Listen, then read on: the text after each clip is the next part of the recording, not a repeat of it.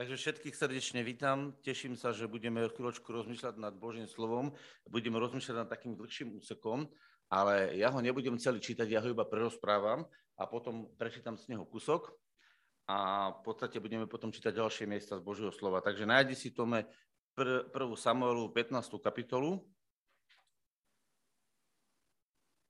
a budem čítať od 21. verša.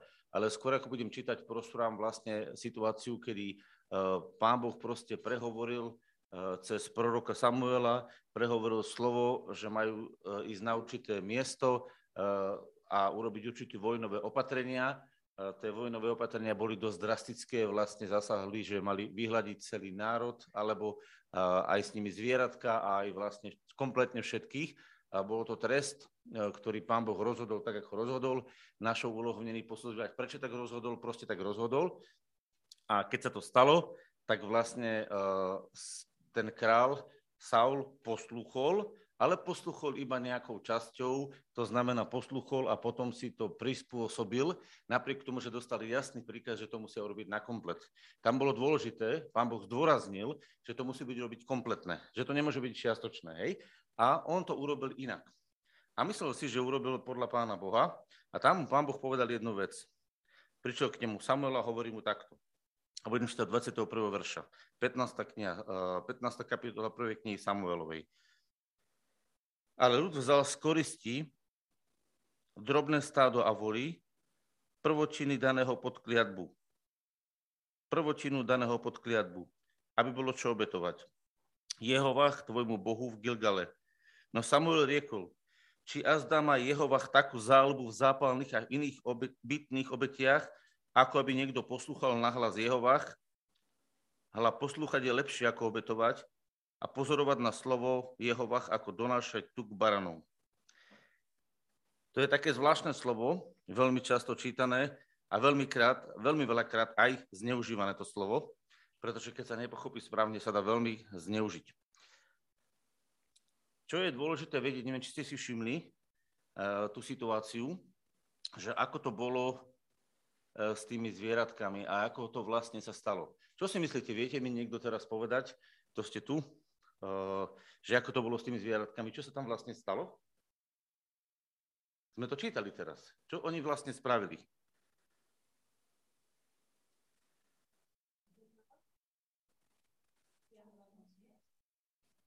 Boli pod kliatbou. Zobrali zvieratka, ktoré boli dané pod kliatbu a obetovali všetkých? No. Obetovali všetkých? Prvotinu. Neobetovali všetkých. Pozrite sa, tam je napísané prvotinu. Prvotinu. No. Á, to je rozhodujúce. Keď dávate prvotinu z úrody, to neznamenalo, že ste zobrali celú úrodu a spali ste ho na oltári. Oni chceli tie zvieratka, lebo zvieratka neboli podľa ich logiky ľudia, ktorí boli zvrátení a ktorí boli poviazaní. Oni si logicky vysvetlili, že tie zvieratka sú v pohode a teda, že zvieratka si zoberú, čas dajú Bohu ako prvotinu a ostatné si nechajú, aby mali z toho prospech. Tam je kľúč. Znamená, oni dali iba prvotinu, lebo tu je napísané, pozrite sa. Ale ľud vzal z koristi drobného stáda a volí prvotinou daného pod kliatbu. Prvotinu. Hej? Takže musíme vedieť, že tu nastalo niečo výrazné, pretože oni to, čo vlastne Boh zavrhol a považoval celé zavrhnuté, oni zobrali do svojho života. A nie, že to obetovali Bohu, aby tam s tým Bohu zapáčili, už to je zvrátenosť. Niečo, čo Boh zavrhol, oni to dali podľa svojej logiky, však jemu sa to bude páčiť, hej? Že už to je prvá zvrátenosť. Ale po druhé, nechali si to aj vo svojom živote a chceli, aby sa to v ich živote rozmnožilo. A to bol celý problém, ktorý Boh videl, pretože Bohu nevadilo samotné zvieratko. Zvieratko za to ako také zvieratko nemohlo. Hej, mimo toho, že aj v zvieratkách môžu byť démoni, ale nejdeme sa baviť o tom teraz, že robiť z toho analýzu. Ja chcem ukázať jednu vec. Čo sa vlastne stalo? V čase, keď bol Samuel, tak Samuel počúval Božie slovo.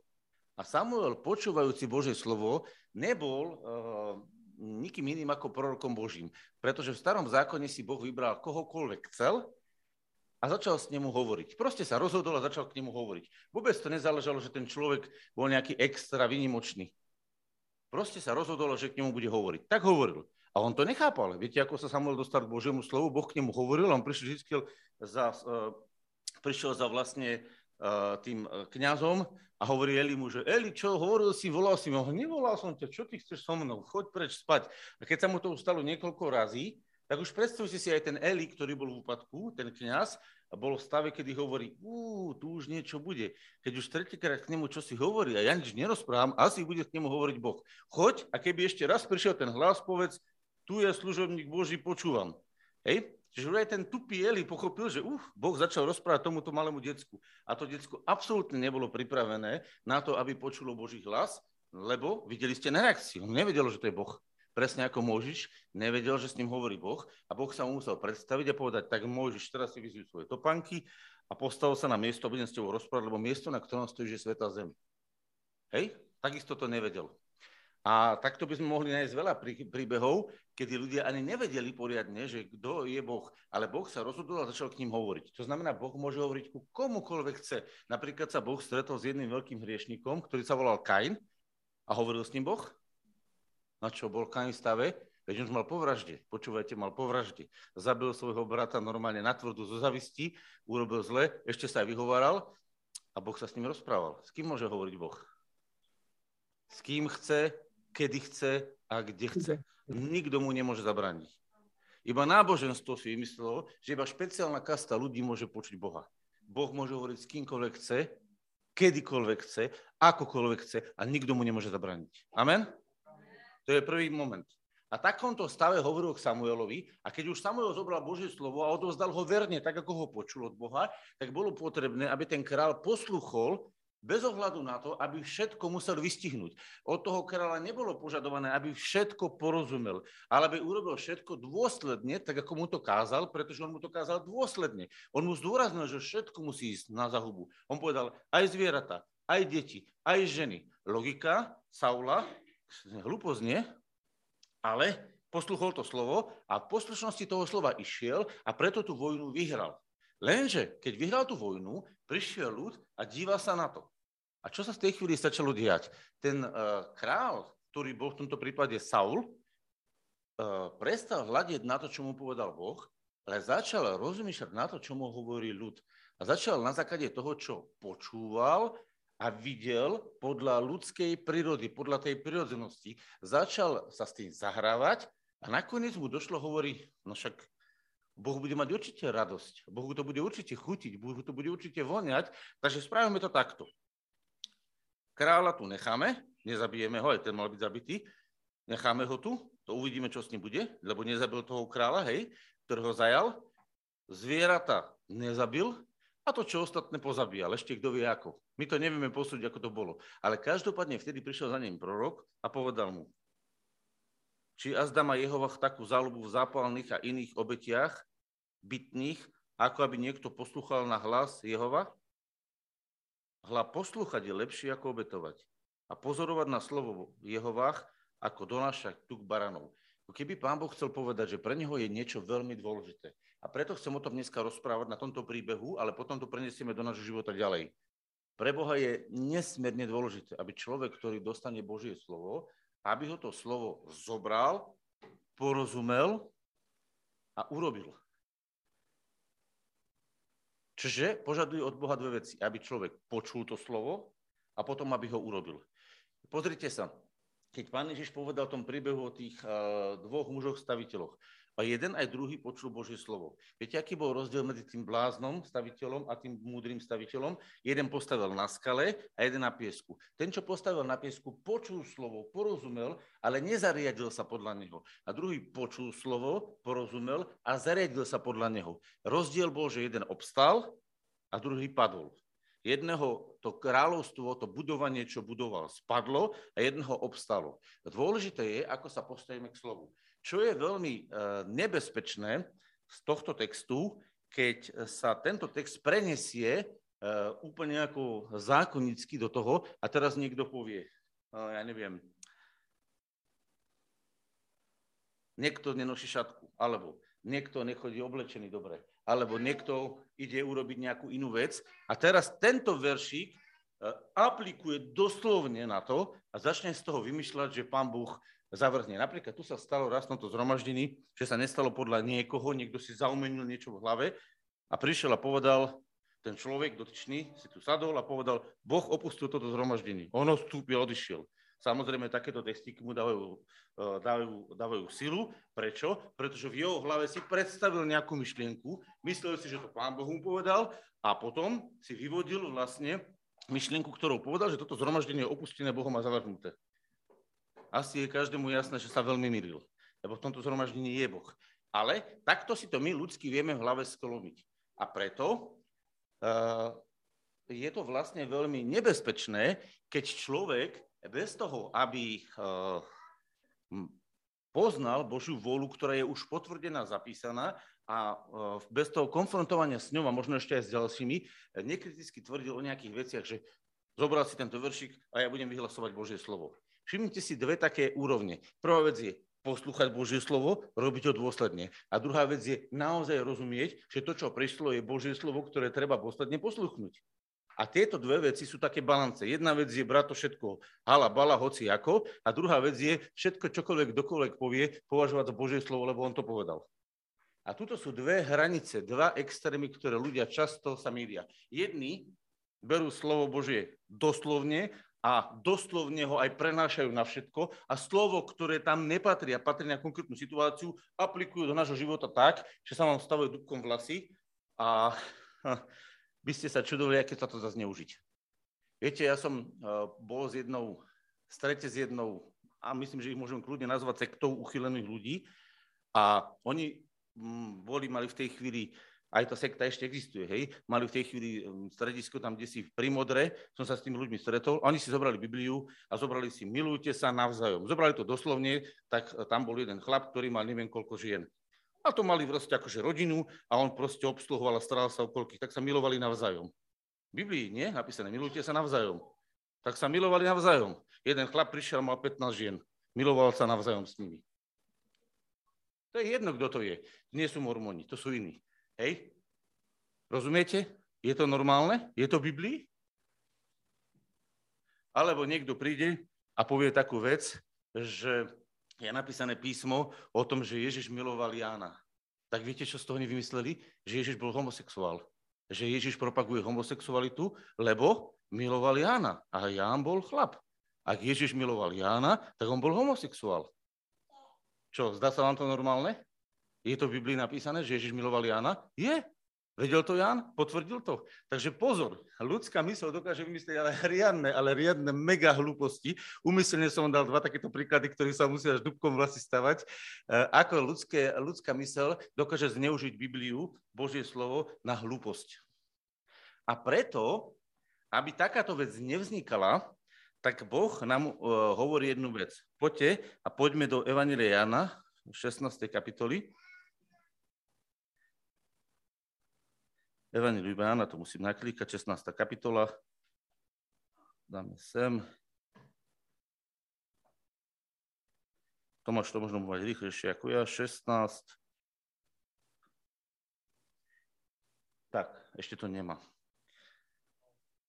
16. kapitola, 21.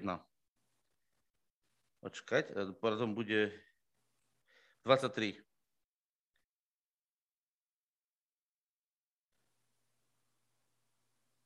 Ale pôjdeme ešte najskôr, do ktorej? Ešte najskôr pôjdeme sem. Najskôr pôjdeme do 14. Dobre, poďme do 14. Jána, áno, 14. kapitola. Budem čítať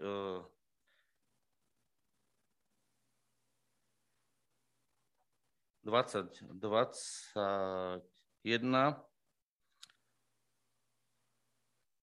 Kto má moje prikázania a ostrieha ich, to je ten, kto ma miluje. A ten, kto mňa miluje, bude milovaný od môjho Otca. I ja ho budem milovať a zjavím mu seba. 26 o 25. To som vám hovoril, kým som ešte bol u vás. Ale Tešiteľ, Svätý Duch, ktorého pošle Otec v mojom mene, ten vás naučí všetkému a pripomeniem vám všetko, čo som vám povedal. Tak. Teraz prídeme k jednému kľúču, ktorý nám veľmi pomôže k tomu, aby sme vedeli správne rozsudzovať Božie slovo. Za prvé, prvá podmienka je, ktorú Boh nám dal ako kľúči k tomu, aby sme vedeli správne rozlišovať, a to bola prosím pekne urážka aj na Židov, tam sa Židia lámali, lebo boli Židia, ktorí rozpoznali Ježišovi Mesiáša a boli Židia, ktorí nerozpoznali Ježišovi Mesiáša. A tí istí Židia mali starý zákon a tí istí Židia druhí mali starý zákon. A jedni ten starej zmluve postúpili a poznali Mesiáša a boli šťastní a jedni nepoznali Mesiáša a dostali sa pod kliatbu, ktorú si sami na seba uvalili, lebo oni volali jeho krv na nás a na naše deti. Ale pozor, oni to nevolali v novozákonnom duchu. Oni to volali v starozákonnom duchu kliatby, lebo v starom zákone platila krv za krv. Rozumiete, ako to volali? A presne tak, ako to volali, sa to stalo. To znamená, že keď oni hovorili jeho krv na nás a na naše deti, tak oni mysleli jednu vec. Zabiť ho a nech kľudne príde na nás trest. Aj prišiel. História potvrdzuje, že prišiel. Hej, to, čo sa dialo židovskému národu, je strašné. A presne, čo si žiadali, to dostali. Takže není to sranda. Oni v starom zákone rozumeli a na základe starého zákona aj platili tie veci a aj sa im stali. A tak, ako je napísané, že židovský národ budú nenávidieť po všetkých kútoch sveta a budú ho prenasledovať a budú ho ničiť. To sa dialo. Zoberte si príklad holokaustu. Veď to je to, čo sa dialo. To je naplnenie proroctva. To není, že by som chcel, aby to tak bolo. To sa naplnilo, to, čo si oni žiadali. Ale pri nich príde ešte milosť. Oni budú zachránení a ja sa teším, že židovský národ dojde k spaseniu. Prečo milujeme židovský národ? No pretože milujeme toho, ktorý je Žid. Náš Pán, náš milostivý a dobrotivý Ježiš je Žid a stále Židom zostane. Takže ak si sa narodil z Ježiša, z jeho ducha, tak podľa ducha si z Boha a si pripojený k jeho židovskému rodu. Ale fyzicky nie si Žid, lebo si z pohanov. Ale duchovne si napojený z Ježiša, ktorý je duchovne Bohom zjaveným v tele a zároveň Židom. Takže skutoční kresťania musia milovať svojho Pána, ktorý je Žid, a ak milujú Pána, ktorý je Žid, budú mať správny vzťah aj Židom. Takže preto som to povedal s tou myšlienkou, aby ste porozumeli, ak vidíte nejakého kresťania, ktorý nenávidí Židov, verte, že nepozná Ježiša. Nepozná, lebo keby poznal Ježiša, miloval Ježiša, nemôže nenávidieť Židov, lebo by musel nenávidieť svojho Pána, lebo jeho Pán je Žid. A stále zostane Židom. Takže každý kresťan by mal milovať Židov. A viete, že to Pavol tak robil? Pavol bol človek, ktorý miloval Židov obzvlášť, hoď bol apoštolom pohanov. A teraz sa dostaneme do toho, čo je teda prvá podmienka. Ak chceš mať správne nastavené srdce na to, aby si bol schopný počuť Boží hlas, potrebuješ sa zaľúbiť do jednej osoby. A tá osoba sa volá Ježiš.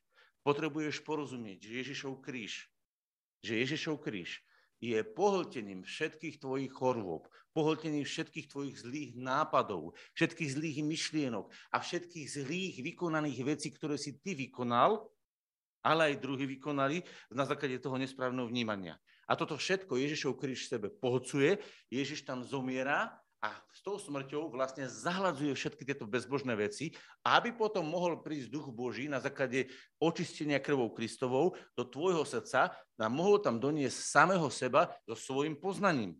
Takže, ak chceš prijať Ducha Svätého, tak najskôr si musíš zamilovať Ježiša na kríži, uznať si svoju vinu, odsúdiť tam svoju vinu, odsúdiť tam svoje hriechy, svoje choroby, všetko, čo tam patrí, aby potom Boh na základe tohto odsúdenia a stotožnenia sa tvojho vlastného s jeho odsúdením mohol teba urobiť ako spravodlivého a do tohto spravodlivého srdca očisteného mohol prísť Ježišov duch, ktorý bude volať Abba Otče.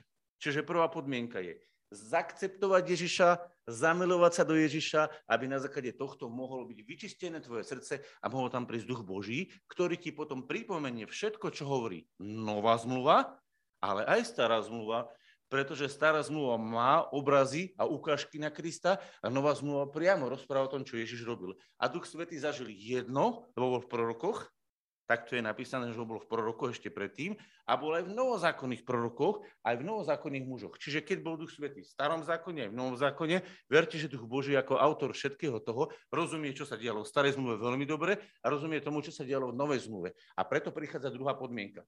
Ak chceš dobre rozumieť Bohu a Božiemu hlasu, potrebuješ mať vzťah k Ježišovi, zamilovať si ho, to je tu napísané. Kto? Počúvajte, čo tu je napísané. Aha. Kto má moje prikázania ostria ich, ten, kto ma miluje. A kto mňa miluje, bude milovaný od môjho Otca, i ja ho budem milovať a zjavím mu seba. Takže základ tomu zjavenia není tvoja chytrosť a inteligencia, ale je tvoja láska k Ježišovi. Druhá podmienka s tým spojená je zamilovať si Ducha Svätého, pretože Duch Svätý je vlastne nositeľ toho všetkého. Ak nebudeš komunikovať s Duchom Svätým, nebudeš rozumieť tomu, čo ti Boh chce povedať, pretože Ježiš momentálne odišiel do neba, tam čaká a raz sa stadiaľ vráti. Ale pokiaľ sa nevrátil, tak momentálne tvoje ucho nie je také, že by počulo až do toho druhého sveta. Na to, aby si ho dobre rozumel, tak budeš počuť Boží hlas vo svojom duchu, ktorom je Duch Boží, pretože Duch Boží je stále v nebi. A on je prepojením medzi tým nebeským svetom a medzi tým našim svetom. A to prepojovacie miesto, ktoré je tvoj duch. V tej chvíli, keď počuješ ducha vo svojom vnútri hovoriť, tak môžeš počuť, čo ti Boh hovorí celkom jasne. Môžeš to počuť fyzicky, môžeš to počuť len vo svojom srdci, vnútri hĺbke ducha, môžeš to počuť rôznymi spôsobmi, lebo Boh, keď ti hovorí rôznymi vecami. A preto, aby si mal rozpoznanie a istotu, že je to dobré, tak je veľmi jednoduchá pomôcka. Pochopiť, že ten istý Duch Svätý, ktorý bol v dobe Starého zákona, ten istý Duch, ktorý bol v čase Pána Ježiša, keď bol na zemi, ten istý Duch, ktorý bol v dobe apoštolov a ten istý Duch, ktorý tu zostal na tejto zemi dodnes, prosím pekne, on je, odkedy ho vyslal, ešte stále na zemi, on dieťa s nevestou, tak ten istý Duch, reálne žijúci teraz v tejto chvíli, sa nebude meniť v názorom. On má svoje názory, teraz poviem také slovo, konzistentné, nepretržite rovnaké. Rozumiete, on sa nemení. A preto, keď nechá raz zapísať slovo cez proroka Samuela, alebo cez proroka Dávida, alebo cez proroka Petra, alebo cez proroka Pavla, lebo to boli takisto proroci, okrem toho, že boli apoštolovia, tak to slovo sa nebude meniť. A teda, ak ty si prijal niečo v domnení, že je to vôľa Božia, že ti to Duch Boží povedal a rozporujú to s tým, čo už je zapísané, tak je jasné, že si počúval buď svoje vlastné srdce, v lepšom prípade, lebo máme nejaké svoje tužby, nejaké svoje videnia a častokrát počujeme svoje vlastné srdce. Niečo po niečom veľmi túžime. A ako sa hovorí to ľudské príslovie, že o čom sa prasaťu sníva, to aj vidí. Hej? O čom snívame, o čom túžime, to mnoho razy naozaj aj vidíme. Hej? Veľmi jednoduché. Všimnite si, ako to je s ľudským srdiečkom a takto to je aj v Biblii. To je jedno veľké nebezpečenstvo, ľudia to považujú za obrovské zjavenie. Keď pôjdete, zoberete rybára, profesionálneho rybára, ktorý vie na rieke loviť rybičky a pôjdete sa prejsť popri rieke. A pôjde muž a žena, pôjdu na romantickú prechádzku, mileneckú prechádzku sa prechádzať popri rieke. Takže asi by to malo medzi nimi trošku iskriť a mali by sa v sebe tešiť.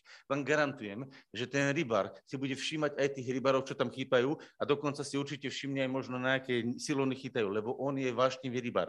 Rozumiete? Aj napriek tomu, že sa išiel prejsť na úplne s iným zámerom, preto som to príklad povedal popri tej rieke, vám garantujem, že rybár to bude vidieť. A takisto, keď niekto je vášnivý zberateľ motýlov a pôjde sa s tou priateľkou poprechádzať po lúke a budú tam lietať nádherné motýle, vám garantujem, že on rozoberie aj tie motýle s tou priateľkou. Viete prečo? Pretože on má k ním vzťah. A presne tak je to, že keď máme k niečomu náklonnosť, mnoho razy zoberieme Bibliu a čítame v Biblii presne a nejaká téma, ktorá sa nám ľúbi, ktorú my riešime, my už všade v Biblii budeme vidieť. A budeme si myslieť, že Boh to k nám hovorí. A ja vám hovorím, to neznamená, že ku vám hovorí Boh. To znamená, že vaše srdce hľadá tú vec a nachádza odpovede v Biblii. Viete, kedy budete správne a kedy vieme správne počuť Boha? Keď naše srdce, a poviem to napríklad, je auta. Kto má z vás auto? Kto už išiel na aute? Nemáte automat. Ja mám automat, ale mal som predtým. Že radíte, zvihnite ruku. Alebo, hej, keď chcete ísť dopredu, môžete mať zaradenú nejakú rýchlosť? Áno. Ale keď sa chcete rozbehnúť a chcete ísť tam, kde chcete ísť, ako by ste mali mať zaradenú rýchlosť? Neutrál. Na začiatku musíte mať neutrál. A potom si dáte jednotku a pôjdete dopredu, alebo dáte spiatočku a pôjdete späť, pretože vy sa rozhodujete, či pôjdete dopredu alebo dozadu. A neutrál musí byť v neutrále. Vaše auto musí byť nastavené neutrále, pretože keby ste mali nenastavený neutrál, chcete ísť dozadu, vy máte nastavenú jednotku, ako niektorí sú nechávajú v aute, tak rozbijete vpredu niečo. To znamená, ak vy sa chcete pohnúť a chcete sa pohnúť na ktorékoľvek miesto chcete, tak musíte mať nastavený neutrál. To znamená, naše srdce, keď chce počuť Boží hlas, musí sa dostať do neutrality. To znamená, je mi jedno, čo sa deje, teraz to pochopte správne, v cirkvi. Je mi jedno, čo sa deje v mojom súkromnom živote. Je mi jedno, čo sa deje v tejto republike. Chcem stať pred tebou a chcem počuť, čo ty hovoríš. V tej chvíli si vyladený z tej predpojatosti, aby ťa ovplyvnilo tvoje srdce a zaviedlo ťa. Častokrát si človek myslí, že sa celú noc modlí a ráno o 3:00 stane, lebo už celú noc sa modlil a že o 3:00 bude počuť Boží hlas. A on nepočuje Boží hlas, on počuje svoje vlastné srdce, lebo už celú noc sa modlil a ešte jeho hlava je nastavená v tom, čo sa modlil a myslí si, že počuje Boží hlas. Môže sa to stať, že Boh ho celý čas viedol a niečo ho vyučoval a že to má pokračovať, ale aj to tak nemusí byť. A preto, keď sa chcete pýtať Boha, nie na to, čo vy máte konkrétne v tej chvíli spraviť, ale na to, čo Boh chce povedať do cirkvi, alebo čo Boh chce povedať pre niekoho druhého, na to potrebujete vo svojom srdci zaradiť neutrál a povedať: Bože, chcem vidieť, čo ten človek má, chcem vidieť, čo ten človek prežíva, chcem počuť tvoj hlas a porozumieť mu a ten mu doniesť. A na to niekedy počujete Boží hlas a niekedy Boh urobí to, že vám ukáže cez ústa toho človeka jeho vlastný život, odokrie vám to, zjaví vám ten život a vy porozumejúc, vtedy práve dostanete slovo. Rozumiete?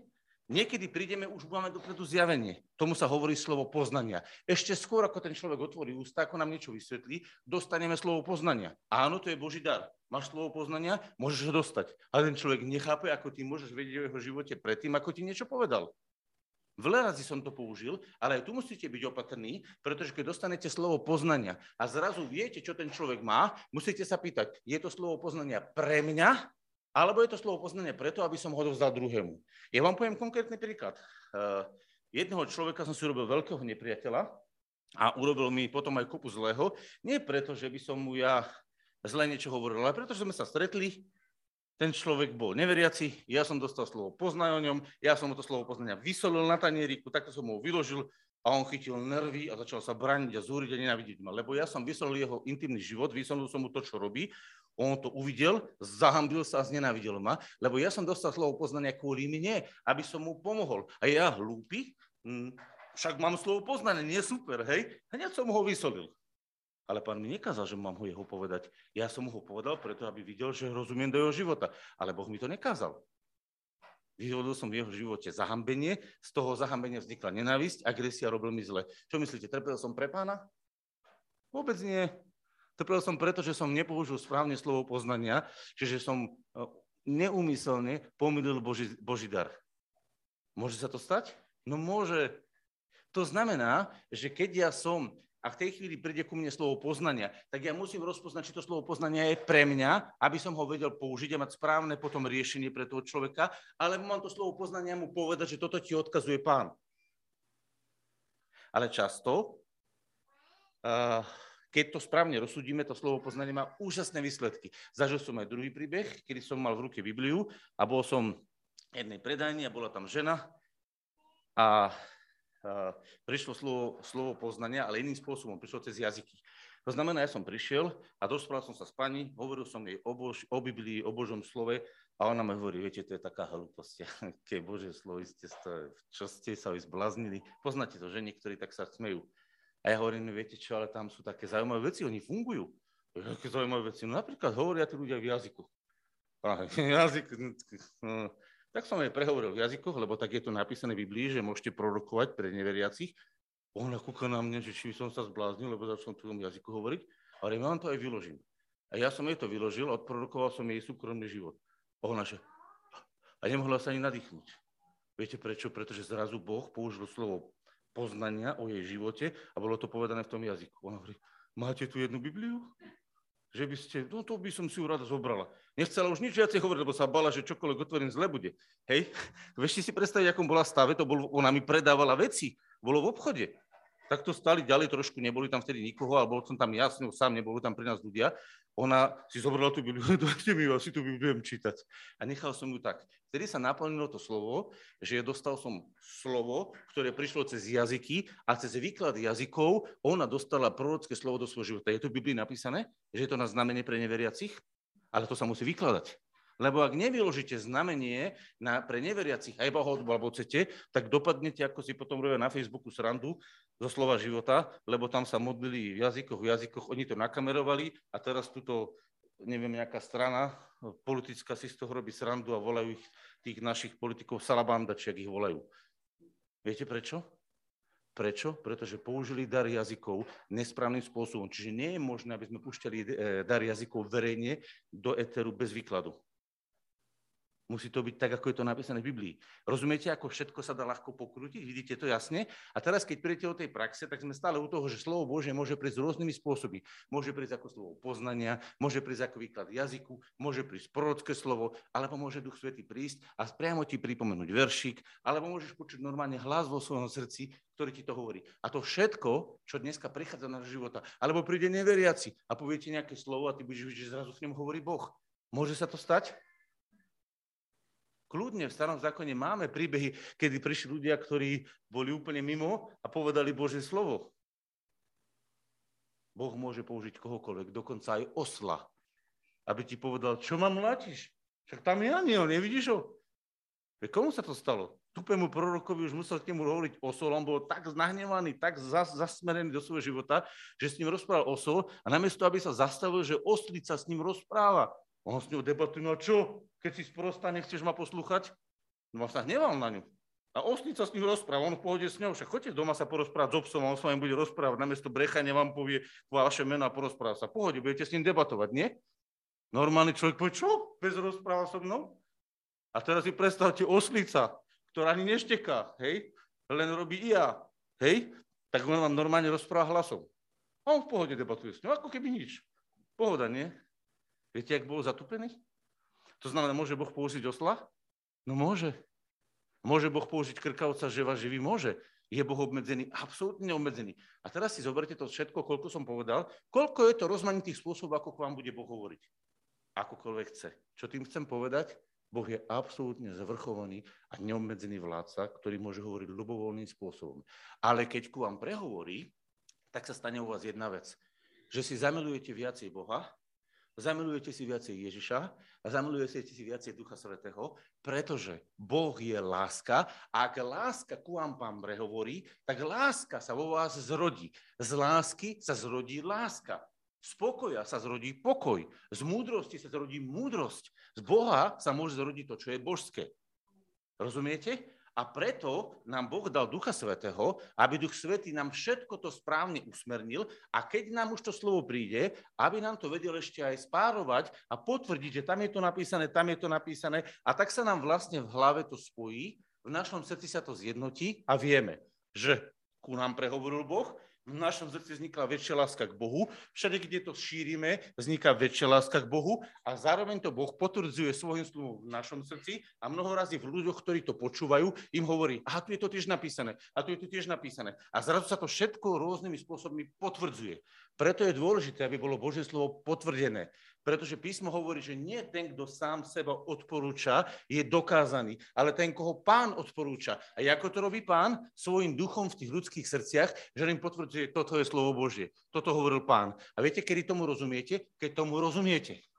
Keď vám niekto bude hovoriť a vy nebudete rozumieť to, čo hovorí, tedy buď ten človek hovorí svoje prežívanie, ktoré patrí jemu, alebo jednoducho niečo sa deje, pretože v tej chvíli tí ľudia to nerozumejú.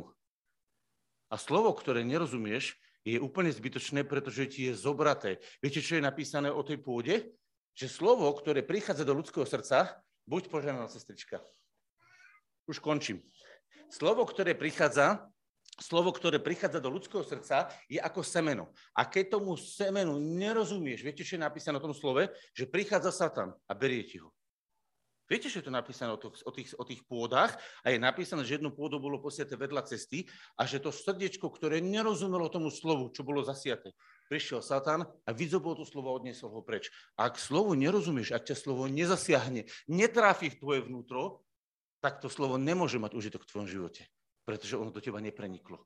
A to znamená, že ten dotyčný kázal niečo alebo rozprával niečo, čo aj mohlo byť Božím slovom, ale možno pre neho samého. Pretože keby to bolo slovo Božie určené pre toho druhého, tak Biblia hovorí, moje slovo vždy vykoná to, na čo je poslané a vždy trafí to srdce. Hodzi ako kameň. Aj kameň dokáže Božie slovo rozbiť. Božie slovo je ako kladivo, ktoré rozráža kameň. A keď hovoríš Božie slovo, tak trafí. A ty hovoríš, to je jasné, už tomu rozumiem, to je ono. A to je to, čo Boh chce hovoriť. Boh ti hovorí tým slovom, ktoré potom v tebe prináša zjavenie. A vtedy si sa posunul o úroveň vyššie. A to je to, čo Boh chce. Takže čo Boh v našom živote vyhľadáva?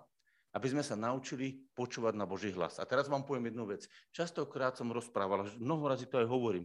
Keď ti nastane problém v živote, čo máš urobiť? Prísť pred Pána a modliť sa a čakať, že Boh bude k tebe hovoriť. To je najcennejšie, čo máš. Počúvajte, nič cennejšie som vo svojom živote. A teraz to hovorím ako osobné vyznanie. Nič cennejšie som vo svojom živote nenašiel, ako počúvať Boží hlas. Ako počuť Boží hlas. Nič cennejšie pre mňa nie je. Všetky moje životné krízy, všetky moje okolnosti, kedy som proste potreboval vyriešiť veci vo svojom živote, v živote svojej rodiny alebo nejaké iné. A nakoniec sa podarili. Boli tak prepojené, že Boh ku mne prehovoril. A ak Boh ku tebe prehovorí a naučí sa počuť Boží hlas a rozumie, že je to Boží hlas, výsledok bude naozaj skvelý. A výsledok bude taký, že potom si ešte viacej zamiluješ Boha. Pretože Boh, ktorý láska prehovoril, trafil ťa tou láskou a potom ťa v tej sile tej lásky aj preniesol, pretože Božie slovo má v sebe moc. Ono není, že jeho ho povieš. Ono, keď do tvojho života príde, ono je takto, on ťa chytí, ako keby ste zobrali vysavač a zapojíte do zastrčky a vaše áno na to slovo zmačknete tlačítko power. A zrazu vysávač začne vysávať, alebo robot začne sa točiť. To znamená, ty prijímaš Božie slovo a tvoje amen, tvoje prijímam to, v tebe spúšti normálne, ako keby ste zapojili vysávač do zastrčky a on začne vysávať. To je ten motor, ktorý ťa pohne a pomôže ti prekonať čokoľvek. Všimnite si prorokov, dostali slovo, prijali a to slovo ich zmocnilo, uschopnilo danú vec vykonať. Lebo slovo Božie je živé, mocné, účinné a to je krásne.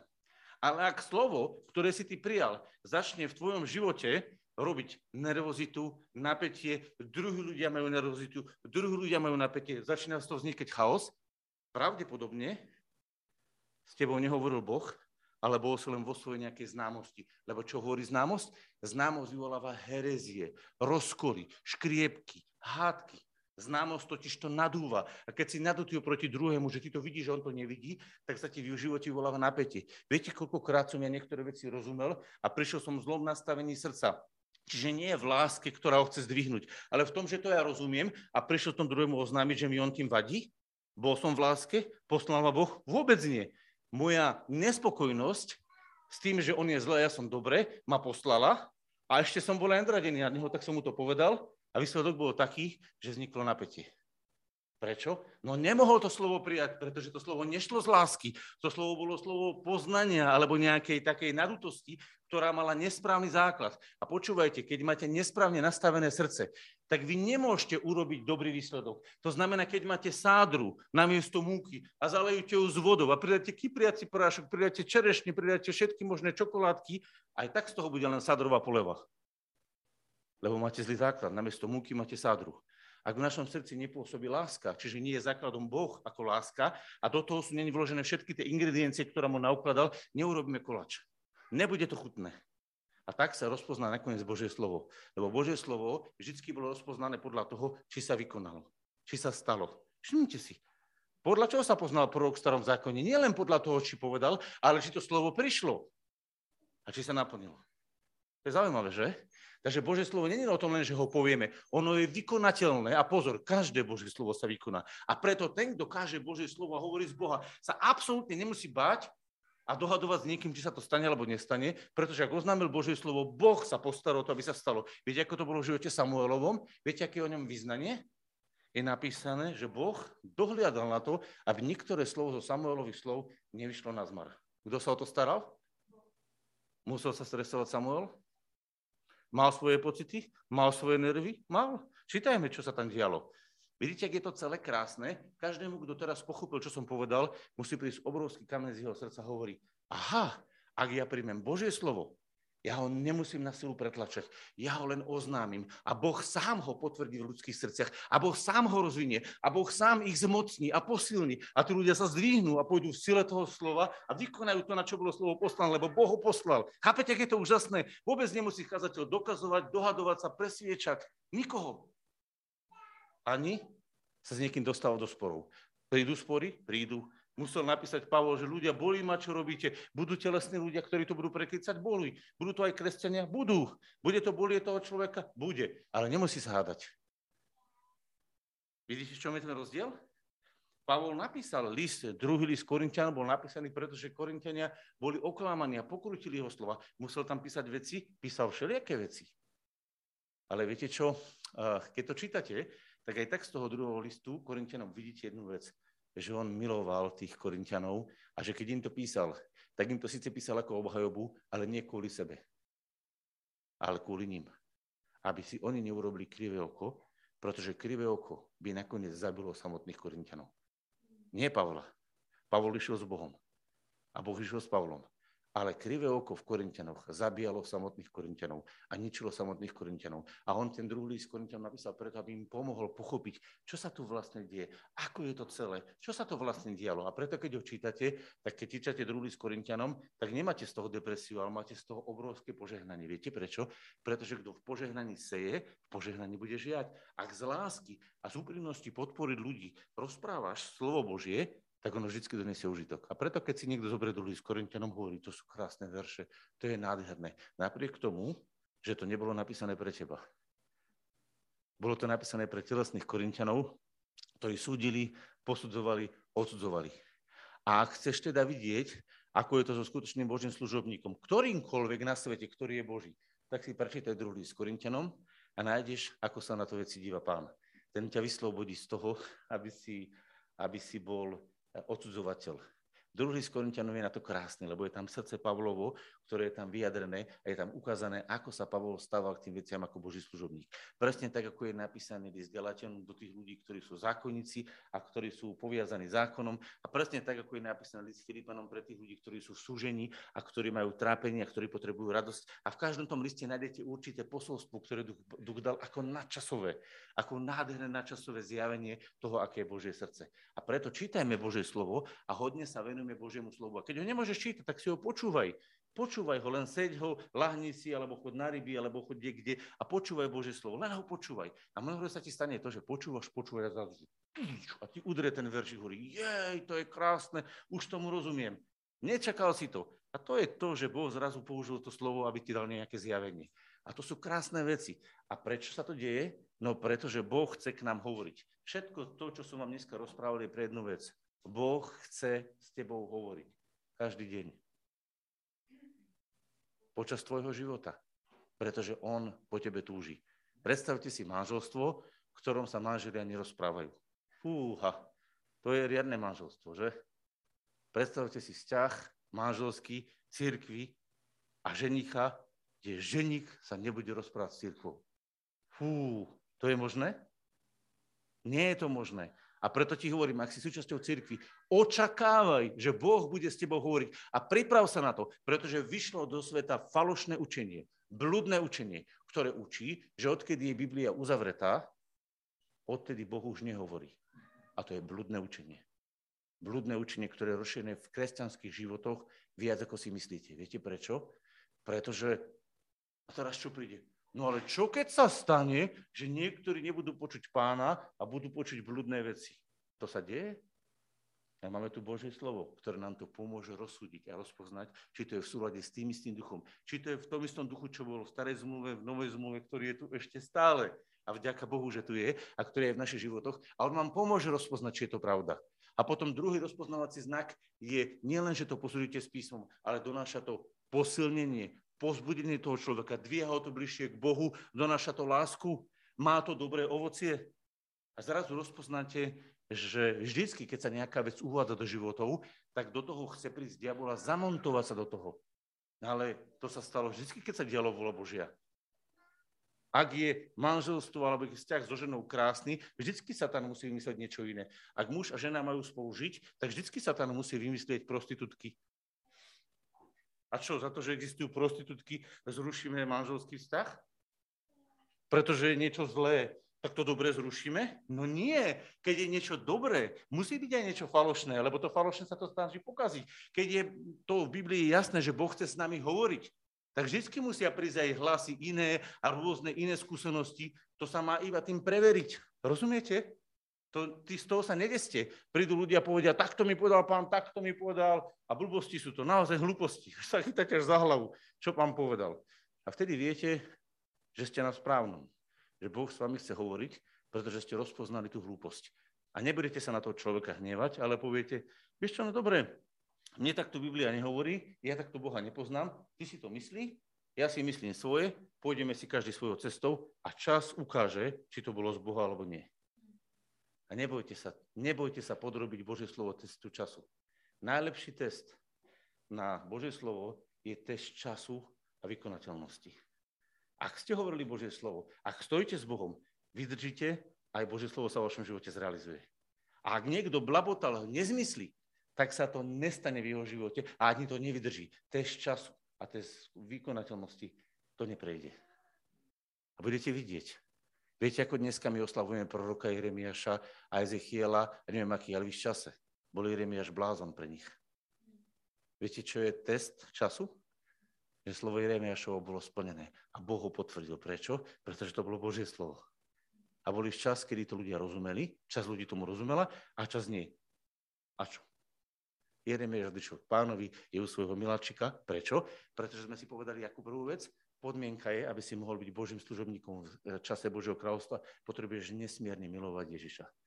Ak nesmierne miluješ Ježiša, budeš milovať aj jeho ducha. Ak budeš milovať jeho ducha, bude k tebe hovoriť rozmanitými cestami. A to všetko bude potvrdené Božím slovom. A to všetko bude mať prejdenie časom a vykonateľnosťou. A stane sa všetko, čo Boh hovoril. A to vás oslobodí od toho, aby ste sa presviečali, dohadovali, nutili, škriepili, vynúcovali druhých ľudí, uzurpovali. Boh je Bohom dobrovoľnosti a nikdy nebude do tvojho života na silu vštepovať nejaké slovo a nebude ťa nútiť održiavať. Aj za tú cenu, že zahynieš. Viete o tom, že je to tak? Pretože Boh poslal slovo lásky, slovo evanjelia k ľuďom a mnohí ho neprijmú a zahynú. A môže za to Boh? Rešpektovali Boh? Áno. Chápete? Ak náš nebeský otec rešpektuje vôľu nevercov, že nechcú veriť, čo som ja, aby som ich na silu presvedčil, že to musia overiť? Nenašli ste sa v tom niekedy, že ste niekoho presvedčili s Bibliou v ruke? Viete, koľko razy ja? Nebolo to správne. Bola to moja horlivosť, nie Božia. A ak to pochopíte správne, tak sa vaše srdce úžasne uvoľní a poviete, aha, tak Boh chce so mňou hovoriť a pozor, ten Boh, ktorý so mňou hovorí, aj bdeje nad môjim slovom, lebo ono je Božie. A bdeje a spôsobí to, že to slovo bude vykonané vo svoj čas a donesie jeden obrovský užitok. Jeho lásku rozšíri v ľudskom srdci a ľudia budú viacej milovať Boha a budú na jeho obraz viacej a budú krásnejší a znešenejší, tak ako si ich Boh vybral. Chápete, ak je to jednoduché? A to je to, čo je tu napísané. To sme dneska čítali, že ten duch príde a pripomenie vám všetko, čo Ježiš povedal. A uvedie vás do každej pravdy. A vtedy budete vidieť, že je to vôľa Božia. Aj Boh s vami hovoril. A budete možno aj musieť urobiť pokánie vo svojom živote, že ste prijali, že dneska už Boh nehovorí, lebo nechal Bibliu. Pozor, Biblia musí potvrdzovať Boží hlas a nesmie nahradiť Boží hlas. Ak Biblia nahradí Boží hlas, je to to, ako keby ste zobrali, že Štefan vydá svoju autobiografiu, rád to hovorím, a jeho autobiografia, čo robil, ako žil, mu zabráni hovoriť a prejavovať sa. V tej chvíli sa jeho vlastná kniha stane jeho vlastnou smrťou. Lebo jeho kniha odsúdi jeho do samotky, kde nebude môcť hovoriť a nebude sa môcť prejavovať. Prečo? Pretože už je jeho kniha, autobiografia namiesto neho. Chápete, aký je to blúd? Božie slovo potvrdzuje to, čo Boh hovorí a Boh si ho používa ako nástroj, ale nesmie Božie slovo vyradiť Boha z svojho života. To znamená, ak ja poviem, že Biblia hovorí a Boh už nehovorí, tak som vlastne na základe Biblie vyradil Boha z akcie a tým pádem som zabil Boha vo svojom živote. Nie, že Boha možno zabiť, nedá sa Boh zabiť, Boh je nesmrteľný. Ale ja som zabil Boha vo svojom živote. Ja som mu zavrel dvere, pretože som uveril blúdu, že jeho vlastná kniha ho nahradila. Tvoja vlastná autobiografia nikdy nemôže nahradiť tvoju osobu. Môže len potvoriť a potvrdiť, aby som ťa lepšie pochopil. Pretože ak zoberiem príklad Štefana, tu mám, a zoberiem jeho autobiografiu a prečítam si ju podrobne a porozumiem, čo všetko Štefan prežíval a pozriem sa na neho a on prehovorí, tak ja ďaleko lepšie porozumiem jeho srdcu, lebo som už sa niečo o ňom dozvedel. A na základe toho dozvedenia sa mi to spojí s tým, čo on ku mne hovorí. A zrazu poviem, wow, to je úžasné, ako to chápem. Pochopím toho človeka. Rovnako je to aj s Bohom.